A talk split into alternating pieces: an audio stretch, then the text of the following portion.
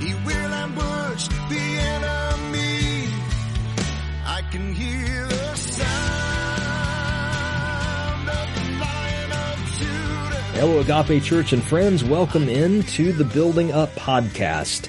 This is episode number 113. I'm David. Thank you guys for being with us. The Building Up Podcast at Agape Church. This is a, a way that we uh, want to encourage you in spiritual growth, in growing spiritually and we try to on this podcast do a deep dive into a passage uh, or passages of scripture or a topic in the Bible or a question that someone has about faith and so uh, we, we would love to hear from you. If you have any of those, a passage you'd like for us to cover or a question you'd like us to try to answer from the Bible, please send those in. If you go to Agape, you have my contact info, so just let me know.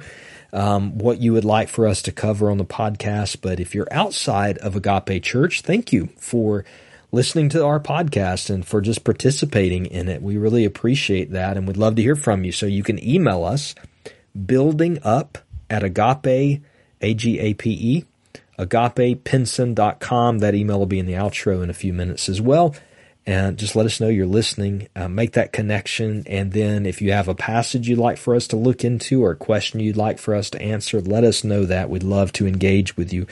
But on this uh, episode of the podcast, guys, we're wrapping up, ep- um, excuse me, not episode, but chapter uh, 31, we're wrapping up the wise sayings of the book of Proverbs as we've arrived at chapter 31, the final chapter, and this has been a great journey. I've enjoyed every moment of it um, in just studying these wise sayings in chapters 10 through 31 and trying to put some of those thoughts into a podcast form. I hope it's been helpful. Um, and and even later, if you study Proverbs in the future, and I I hope you do. That's really for those of us at Agape. That has really been one of my um, prayers and, and hopes coming out of this series is that that our pursuit of wisdom through the book of Proverbs will not end, that, that we will make Proverbs part of our continual discipleship and our continual training in the Lord and our continual pursuit of Him, that we will continually come back to the Proverbs because there's so much wisdom and understanding to be mined. There's so much depth of uh, of spiritual understanding to be drawn out of these wise sayings. And, and I, I hope that we will just continually come back to them and, and maybe even these podcast episodes in the future will be a help as you do that. But we've arrived at uh, chapter 31, the final one in the book of Proverbs. It is ascribed to King Lemuel. Uh, we don't know uh, anything about him in terms of his identity or his kingdom. There are some scholars that believe he was a, you know, a, a, a an Israelite. There are others who think he was a foreigner, a Gentile, um, outside of Israel, a foreign king that had converted over to the worship of Yahweh. Uh, what we do know is that he, he is writing this oracle inspired by God and the influence of his of his mom. So this was uh, the these are lessons taught to him by his mother, perhaps in uh, direct teaching or maybe what he saw of her, what he observed of his mother. But he definitely gives credit to her um, in the influence of his writing. And of course, there we see the mystery of Scripture um, that God, who has divinely inspired all of the Bible, um, as he is inspiring men to write exactly what he wants them to write, every word, as we learned in, in chapter 30, every word uh, of scripture is God's and proves to be true, but he uses people, he uses their personality, he uses their experiences and works with that to produce what he wants the Bible to say. Very similar to how Paul, um, you know, Paul talked about Tim, uh, Timothy, I believe, in the New Testament. He, you know, he reminded Timothy that Timothy's faith was so influenced and built on his mom and his grandmother and their faith and what they had taught him. And so here King Lemuel is giving that credit to his mom. And he, he basically presents two poems. The first poem from chapter 2 to chapter 9, excuse me, not chapter, but verse, verse 2 to verse 9, uh, presents the wise king, how a king should rule well and what that would look like.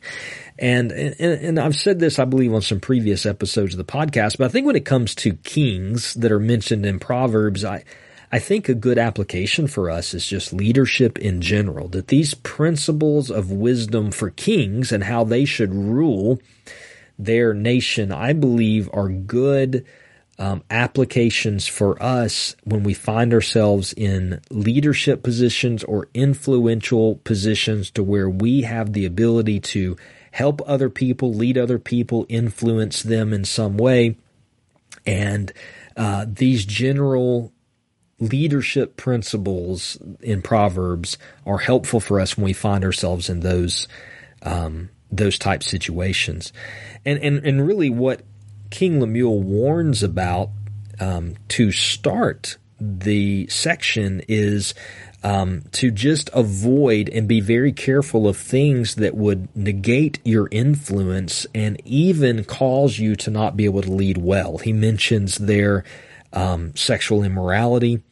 Um, giving your strength to women. He's obviously there talking about wives or mistresses uh, and giving yourself there to sexual immorality in such a way that would zap your ability to be able to lead well, corrupt you, um, or introduce scandal or take away your energy. I think those are all things that we can consider um, in that warning about not being um, having your ability to lead taken away by giving yourselves over um, to this act of immorality. And then in verse four and five, there he warns against strong drink, and I think there because he talks about um, strong drink that you uh, that you take in and you forget what you've decreed, you pervert the rights of the afflicted. So this shows a change in judgment and a memory lapse that happens. So I, I definitely think alcohol abuse or being addicted to alcohol is what is in mind here. And so again, it's just a warning as a leader against these things that would inhibit your ability to make sound judgment and to lead people well and influence them well. And all of this leads to really the final two uh, verses in this section, verses 8 and 9, that, that says good kings, right? Good leaders must speak for people who cannot speak for themselves. They must advocate for the rights of those who are perishing, whether they're perishing from poverty or injustice. They need to advocate for their rights and they should judge rightly and use what influence and power they have to defend the rights of those who cannot help themselves from those who are suffering injustice. This is what a good leader, a good king does. He avoids uh, those things in his life that would cause his judgment to be skewed and would cause his attention to be taken from those he's trying to care for and lead, and he would be reminded of his calling to um, advocate for those in his care, especially those who are suffering and, and who are unable to help themselves. So the first poem that King Lemuel writes about, that he is the things he's learned from his mom is how to be a good, wise king. The second poem is from verses 10 to 31, probably the most famous um, of section of Proverbs, or at least one of the most famous section of Proverbs. And it is an acrostic poem in Hebrew, which just means that every line, if you were looking at this in the Hebrew, every line would begin with a letter of the Hebrew alphabet, and the next line would begin with the successive letter of the Hebrew alphabet. And so this was a, a very intentional poem that was written, and it is describing uh, an excellent woman or an excellent wife. And, and really all of these verses, beginning in verse 10, that, that describes this woman. All of these verses find their climax in verse 30. Now, verse 30 is really the summary of the entire poem. That charm is deceitful and beauty is vain, but a woman who fears the Lord is to be praised. Now, that certainly doesn't mean that you can't be charming and wise. It doesn't mean that you can't be beautiful and wise. A woman may be all of those things. She may be charming and beautiful and wise.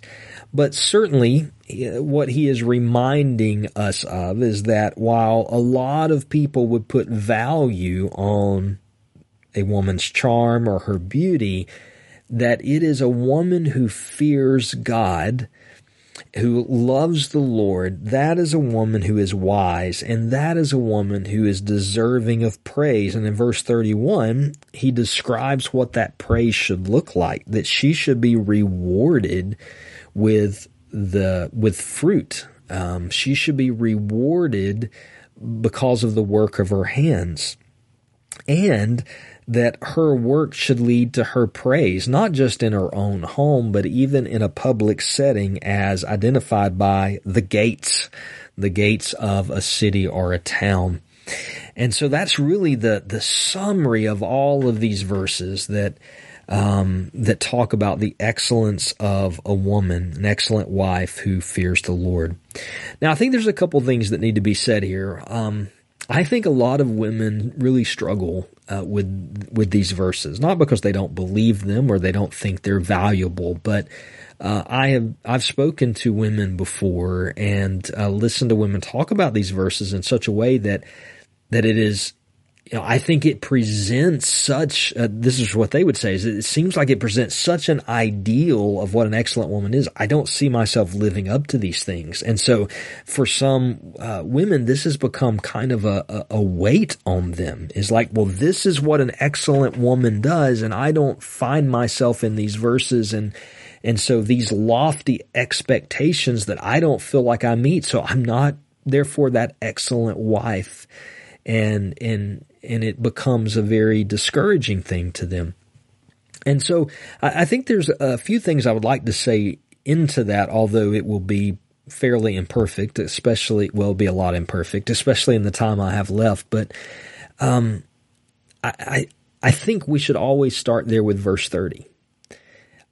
All of these characteristics, all of these things that are mentioned from verse 10 through 30, um, all of this is attainable only because a woman fears the Lord. And that takes us back to the beginning of Proverbs that says the beginning of wisdom is the fear of the Lord. And everything that's listed in Proverbs about a wise person and a wise life is pointing us to that ideal, right? I mean, when Proverbs tells us that we should speak good and not ill, when we should be patient, when we should control our tongue, when we should control our anger, when we should do good to our enemies. All of these things are things that we fell at. But Proverbs gives us the picture of that wise life and the ideals of wisdom that we should pursue. And as we've talked about this whole time, that all of this ultimately finds its fulfillment in Jesus. And Jesus is the person of wisdom. And Jesus has ascended, excuse me, he's descended from heaven. He's died on the cross for us. He's returned to his Father and he lives to, to um, mediate on our behalf. And when we love Jesus, when we fear the Lord and we love him, our value is found in Christ. Our identity is in Jesus. And because he has met all of these ideals for us, we don't have to meet these ideals in order to be saved, in order to be valuable. That's not the point. He's already met the expectations on our behalf.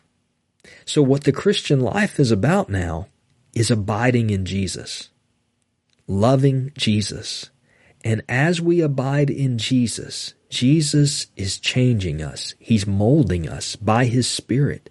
He's speaking to us and He's helping us to learn what it means to be like Him.